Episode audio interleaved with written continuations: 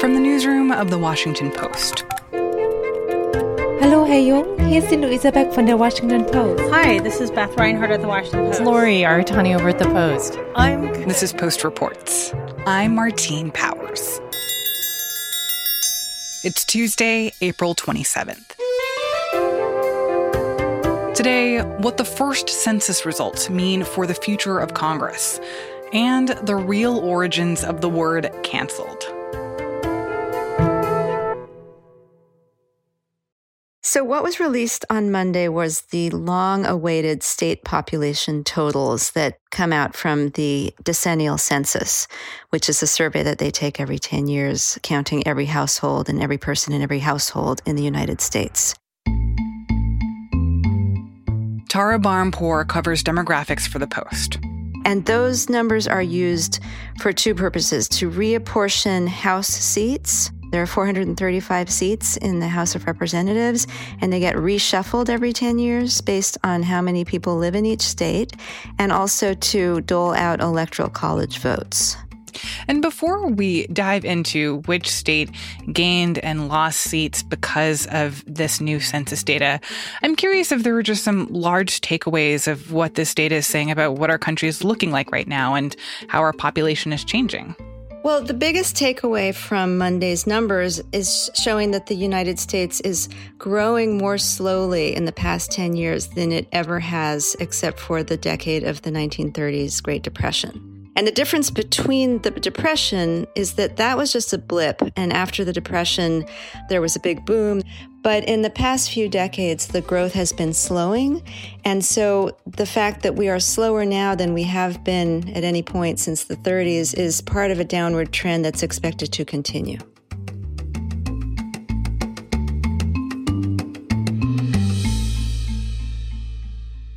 So, Tara, as you mentioned, this data is used to basically determine how many seats in the House each state is going to have and how many electoral votes each state is going to have. So, what are we seeing now in terms of the shifts of states that are going to gain or lose political power because of this updated information about the population?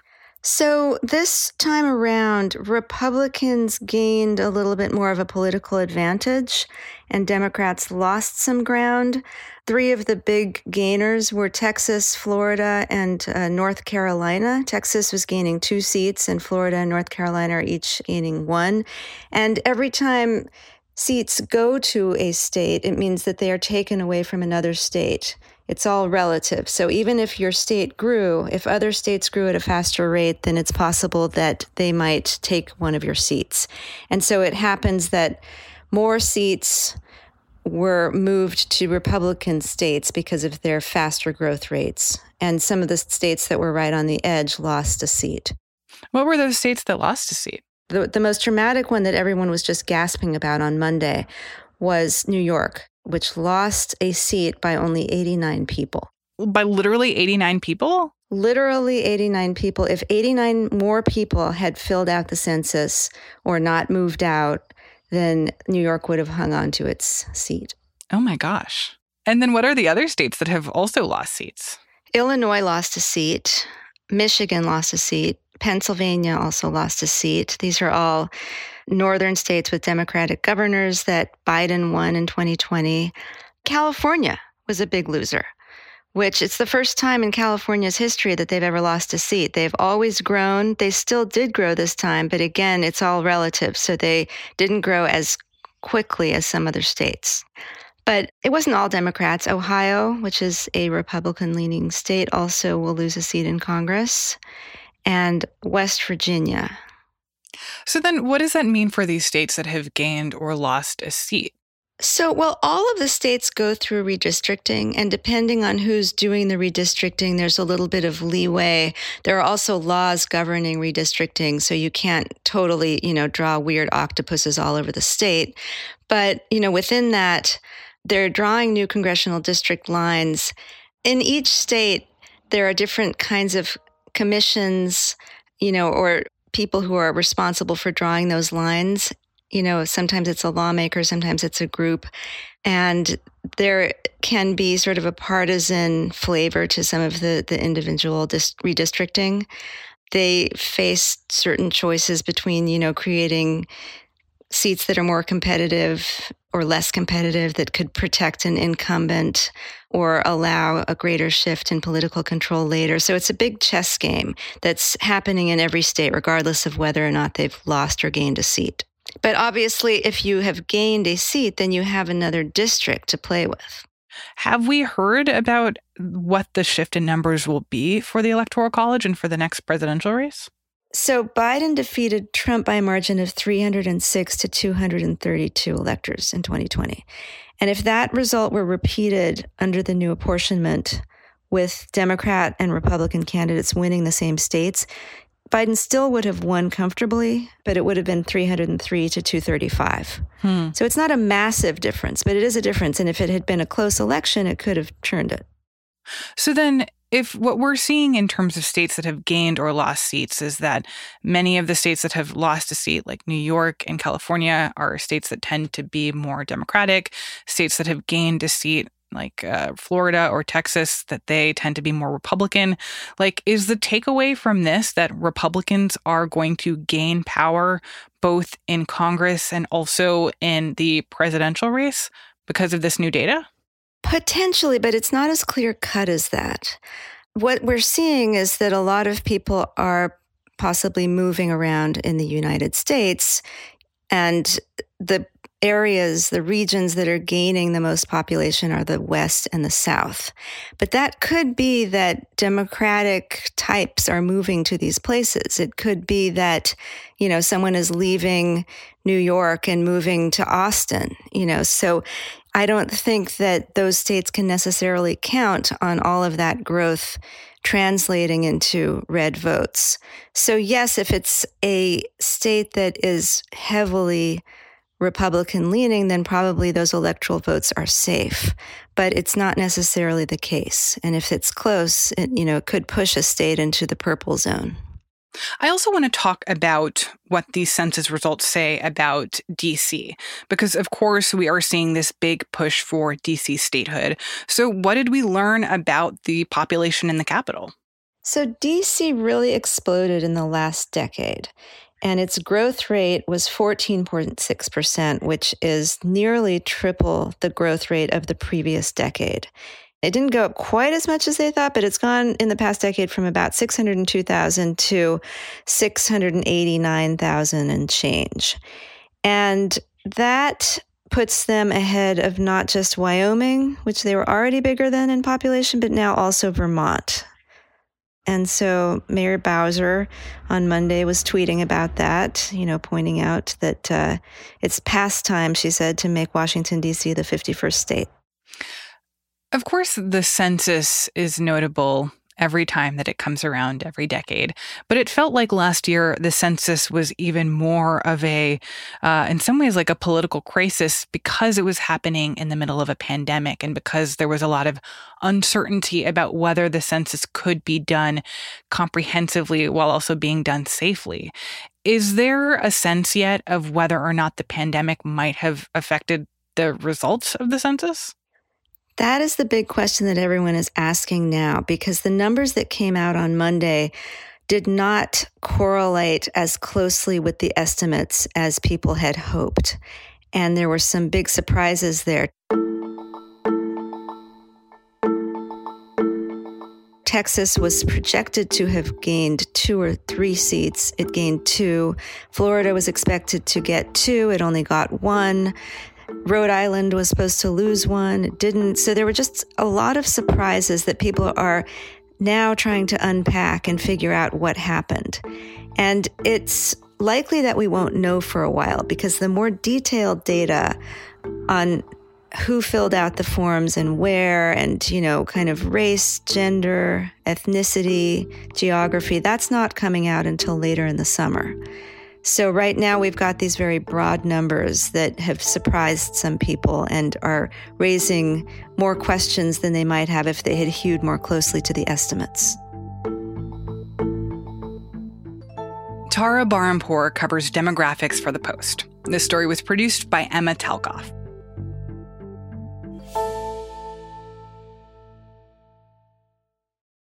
Hey, this is Christina Quinn. I'm the host of Try This, the Washington Post's new series of audio courses. The idea behind Try This is to become better functioning humans without having to comb the internet for countless hours. In our first course, we learned how to sleep better. Now, we're going to learn how to make our friendships stronger. I'll offer expert tips that are doable, and I'll keep it short. So let's do this. Class is in session. Find Try This from the Washington Post wherever you listen. Join me as we proudly represent the pro Trump America First wing of the conservative movement. America Uncancel was the theme of CPAC this year, which is the annual gathering of the Conservative Political Action Committee.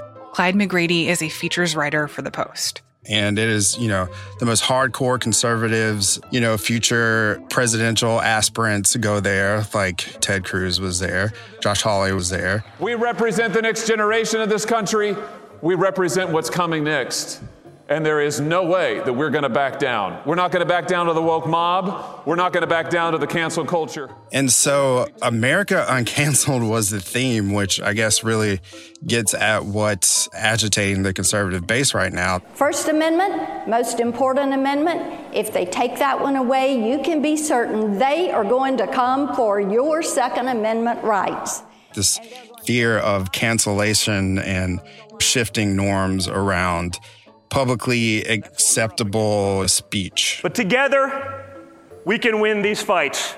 We have to be vocal. We can't be put in the corner. Republican Congressman Jim Jordan of Ohio, who is, you know, one of the most outspoken members of the House Freedom Caucus, he gave this memorable speech where he starts off, you know, ranting about Mr. Potato Head and The Bachelor and Kermit the Frog. They canceled the host of The Bachelor. They canceled the start of Mandalorian. They're coming after Fox News, Newsmax, One American News. You see, last week they tried to cancel Kermit the Frog and Mr. Potato Head. You see that? He was saying, like, your culture, our culture is changing. The left is out to destroy our way of life.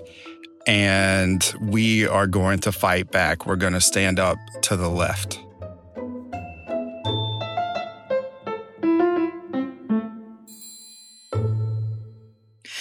Why was this event and the way that these Republican politicians are talking about the idea of being canceled, why was that interesting to you? Well, I found it incredibly ironic because the language that they were using, it was lifted straight from black culture.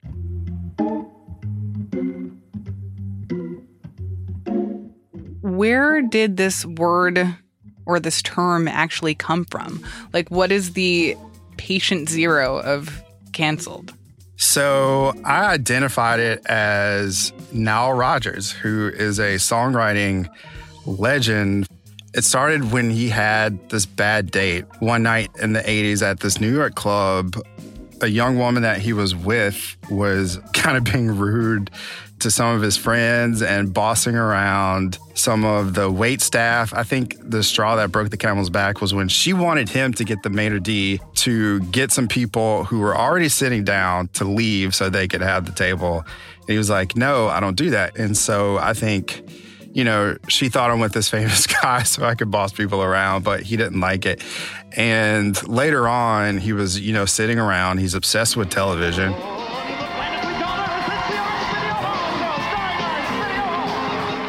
And so he was coming up with some lyrics and he ended up writing the song called Your Love is Canceled. Can you sing the song? Oh, God. It's been stuck in my head too for like the last month.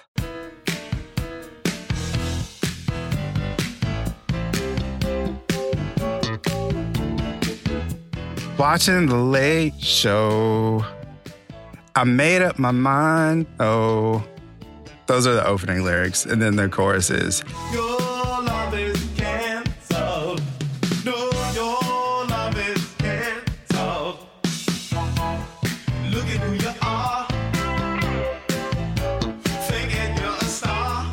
one of the people who was listening to that song was a young journalist and upcoming screenwriter named Barry Michael Cooper, who was working on this screenplay to this movie called New Jack City, which would go on to be a, a classic, like black gangster film. In one of the iconic scenes, the main character, Nino Brown, gets into a disagreement with his girlfriend after he used a child as a human shield. Uh, spoiler alert. A murderer, Nino! Throws her to the table, douses her in champagne, and he says, Cancel that. I'll buy another. Cancel that beat. I'll buy another one.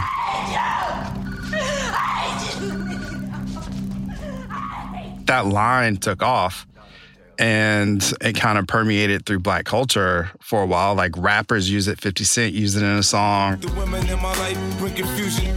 So like Nino and New Jack, I'll cancel that. Look at me. This is the life I chose. Surround me so cold. Man, my heart gun froze. I build it. Lil Wayne's used it in a song.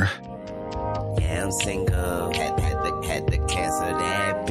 Like Nino, I ain't tripping on nothing. I'm sipping. This DC rapper Shy Glizzy named a song after it. Feeling just like Nino, I got whipping bricks. We just whipped it. Had to cancel that. And canceled that. And it was also used in this uh, show VH1 Love and Hip Hop, where a producer like told his girlfriend, You canceled. Canceled. and then later on he said, you know, I was watching New Jack City the other night. Just watching New Jack City the night before I met with her that day. So I think that's where the whole cancel came from. Cancel. And so it kind of took off online. This is around 2014, I think. So Twitter is very active. People are becoming aware of the phenomenon that is Black Twitter, where a lot of jokes are created, a lot of memes are created. Black Twitter is a group of individuals who come together to have conversations about everything from culture to race to identity.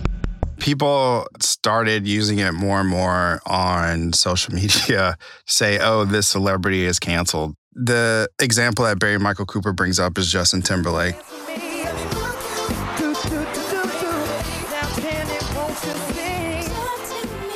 He's had a couple of transgressions against some pretty big icons in black culture, namely Janet Jackson from the 2005 Super Bowl, where there was a wardrobe malfunction. A lot of people felt like he threw Janet Jackson under the bus.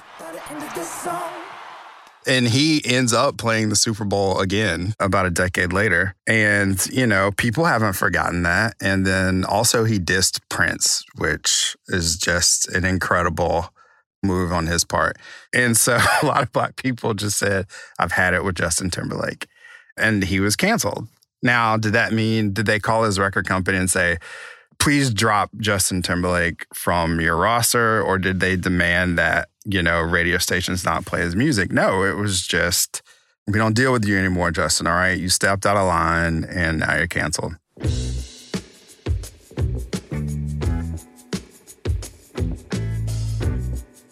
What you start to see with the word cancel is it kind of merges with this broader call out culture. People, because of, I think, social media in the mid 2010s, people really start to have the platform to call out things that they deem are offensive. And so you have just a number of other call outs that happen to varying degrees of seriousness you can't ignore like the mute R. Kelly movement, which kind of took off because I think there was a documentary series about R. Kelly and the decades long allegations of sexual misconduct against him. My niece has the same hairstyle she had when she turned 14. That was her, for sure. And that was him, definitely. Various sexual acts, including urination, oral sex. For him to do that to her.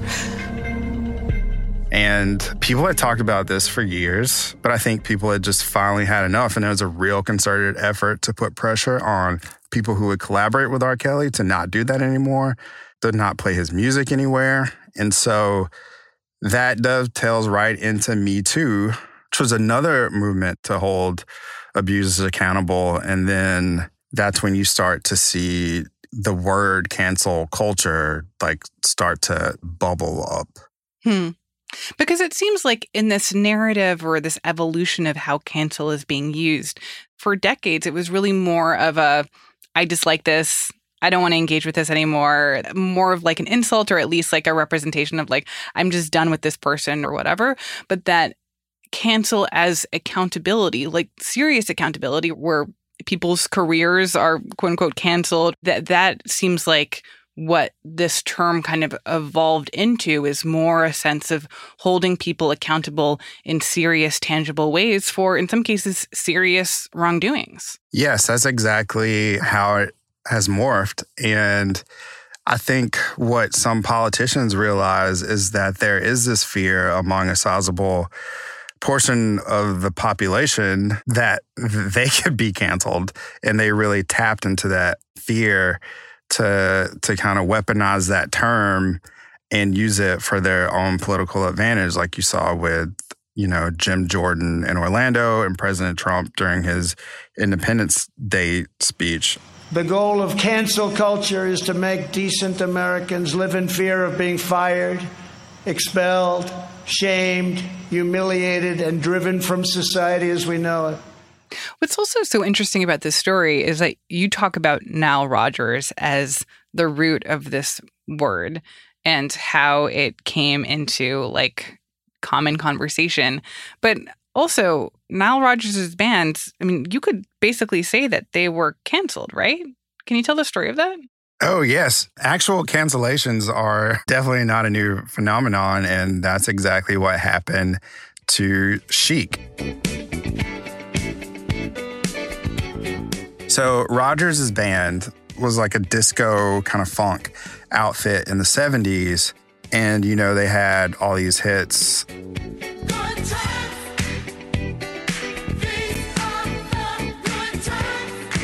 You know, number one chart toppers. And disco is very popular within Black communities and Latino communities and gay communities.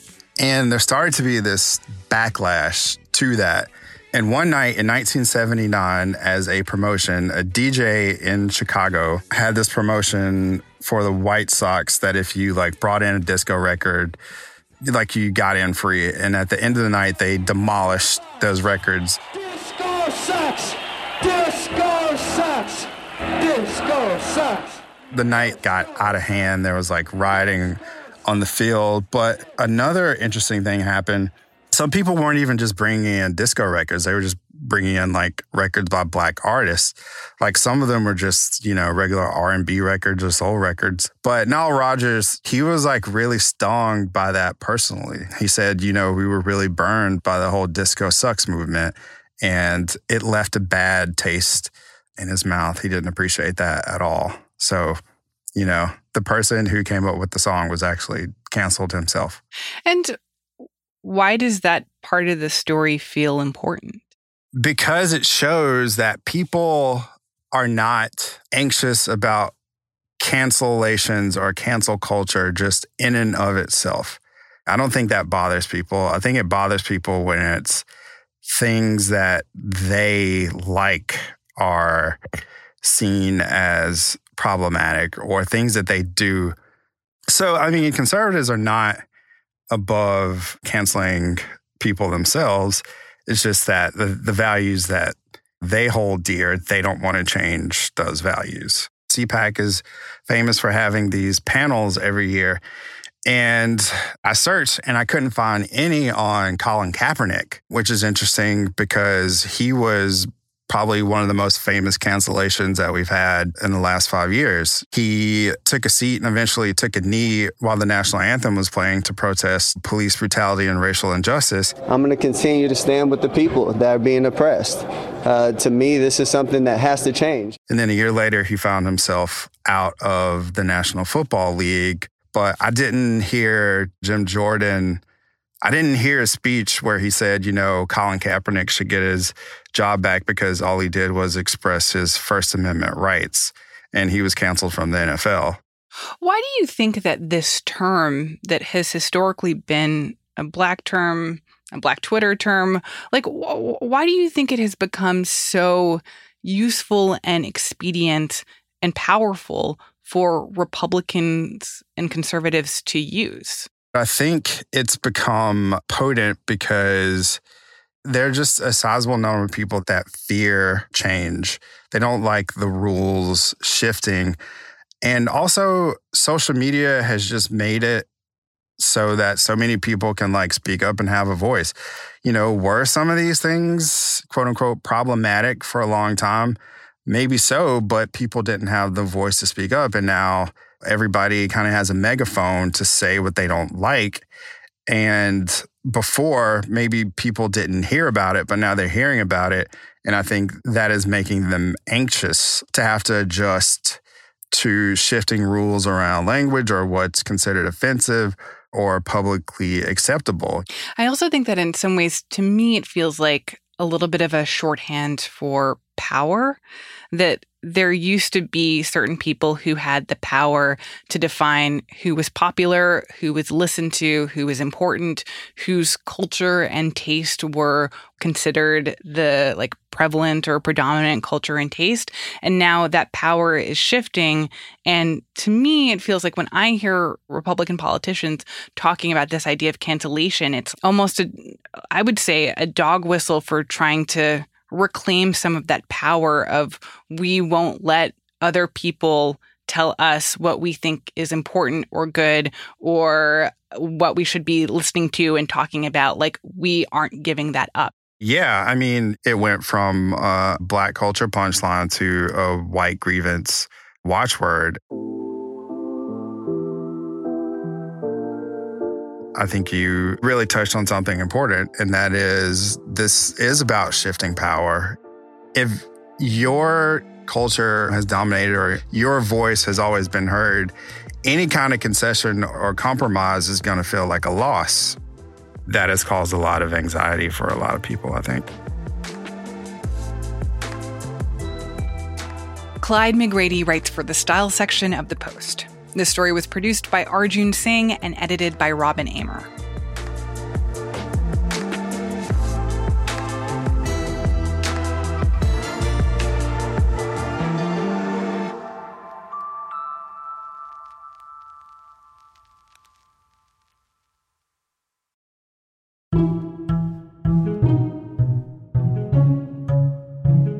That's it for Post Reports.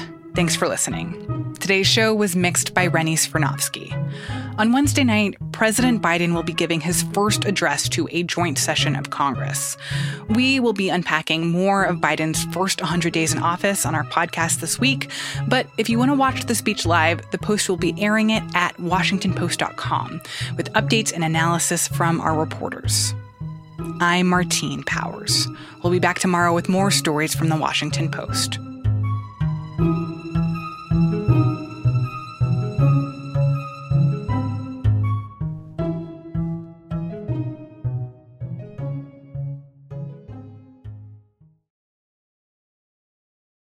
Hey, this is Christina Quinn. I'm the host of Try This, the Washington Post's new series of audio courses. The idea behind Try This is to become better functioning humans without having to comb the internet for countless hours. In our first course, we learned how to sleep better. Now, we're going to learn how to make our friendships stronger. I'll offer expert tips that are doable, and I'll keep it short. So let's do this. Classes in session. Find Try This from the Washington Post wherever you listen.